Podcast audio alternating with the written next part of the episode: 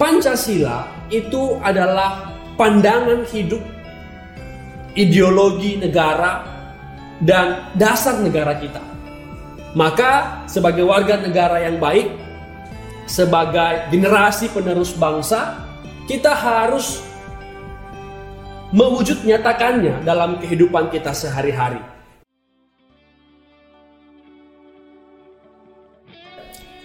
Halo sobat muda semua, senang akhirnya bisa menyapa teman-teman semua melalui channel YouTube ini. Semoga ini bukan pertemuan pertama dan terakhir kita, karena di akun ini minimal dua kali dalam seminggu saya akan menyapa teman-teman semua dengan berbagai program yang ada. So, jangan lupa subscribe, like, dan share.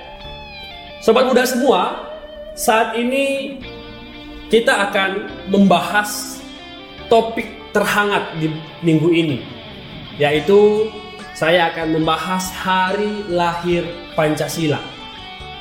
Nah, tetapi khususnya kita akan melihat dari perspektif milenial. Untuk itu pertama kita akan melihat fakta-fakta menarik yang terkait dengan hari lahir Pancasila. Fakta menarik yang pertama, hari lahir Pancasila itu tepat pada tanggal 1 Juni. Nah, di tanggal 1 Juni 1945, Presiden Soekarno berpidato dan menyampaikan gagasan-gagasan dia tentang dasar negara. Sehingga tanggal 1 Juni itu identik dengan Presiden Soekarno.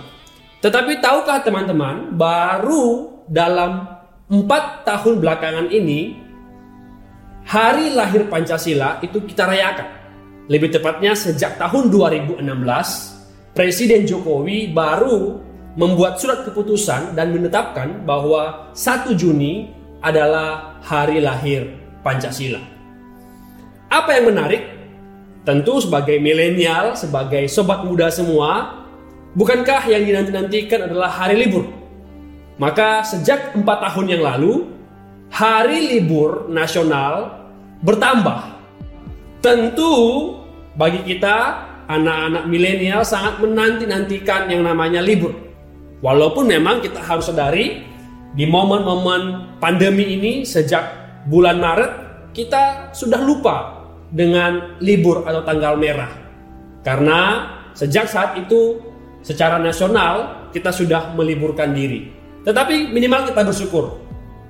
1 Juni bertambah lagi libur untuk kita anak milenial yang suka santai begitu ya. Oke, Fakta menarik yang kedua, seperti yang tadi saya sampaikan di awal bahwa 1 Mei adalah hari lahir Pancasila dan itu ada hubungannya dengan Presiden Soekarno karena dia pertama kali yang mencetuskan istilah Pancasila. Tetapi jauh sebelum istilah Pancasila, tetapi jauh sebelum istilah Pancasila itu sendiri, sejak zaman Majapahit, mau nggak mau saya harus lihat catatan teman-teman yaitu di abad ke-14 dalam buku Negar Kertagama ya, dalam buku Negar Kertagama atau Empu Prapanca terdapat juga istilah Pancasila yang artinya bahwa raja harus menjalankan dan setia kepada lima pantangan yang ada. Tentu kita nggak akan bahas. Poin saya untuk kita untuk sobat muda semua adalah belajar dari tokoh-tokoh revolusioner, belajar dari tokoh-tokoh the founding fathers pada bangsa kita. Mereka dalam menggali dasar negara itu menggali dengan menggunakan nilai-nilai budaya yang ada dalam bangsa kita. Maka sebagai penerus bangsa, sebagai generasi pemimpin bangsa ke depan, kita juga harus belajar untuk menggali nilai-nilai budaya yang ada dalam bangsa kita sendiri. Saya teringat dengan satu iklan yang mengatakan cintailah produk-produk Indonesia. Nah, mari kita menggali nilai-nilai yang ada di sekeliling kita. Itu fakta yang kedua. Fakta terakhir untuk kali ini dan fakta ketiga tentang Pancasila. Teman-teman, sobat muda semua, kita harus mengingat bahwa Pancasila itu adalah pandangan hidup, ideologi negara, dan dasar negara kita. Maka sebagai warga negara yang baik, sebagai generasi penerus bangsa, kita harus mewujud nyatakannya dalam kehidupan kita sehari-hari. Baik dalam kehidupan ekonomi, kehidupan sosial, kehidupan politik, maupun dalam kehidupan pertahanan, ideologi, Pancasila, dasar negara kita itu harus kita amalkan. Misalnya dalam hal mewujud nyatakan sila pertama, yaitu ketuhanan yang Maha Esa.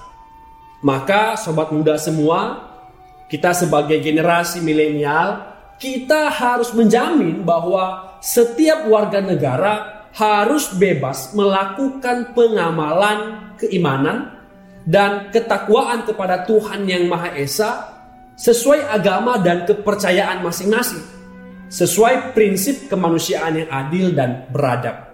Dan juga kita harus memastikan bahwa adanya kebebasan untuk menjalankan ibadah dan kepercayaan masing-masing dan menjamin bahwa setiap warga negara berhak mengekspresikan nilai-nilai yang ada dalam kepercayaannya.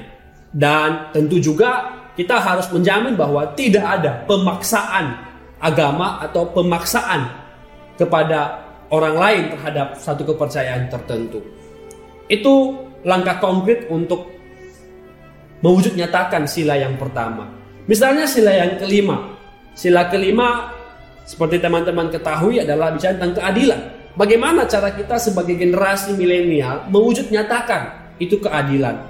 Maka kita sebagai sobat muda semua, sebagai milenial, kita harus bersikap adil dan berusaha menjaga kesinambungan antara hak dan kewajiban kita. Serta kita juga harus menghormati hak orang lain dan menjauhi tindakan pemerasan misalnya kepada orang lain. Dan yang paling penting dalam prinsip keadilan ya kita harus bertindak tidak boros misalnya dan harus bergaya hidup sederhana.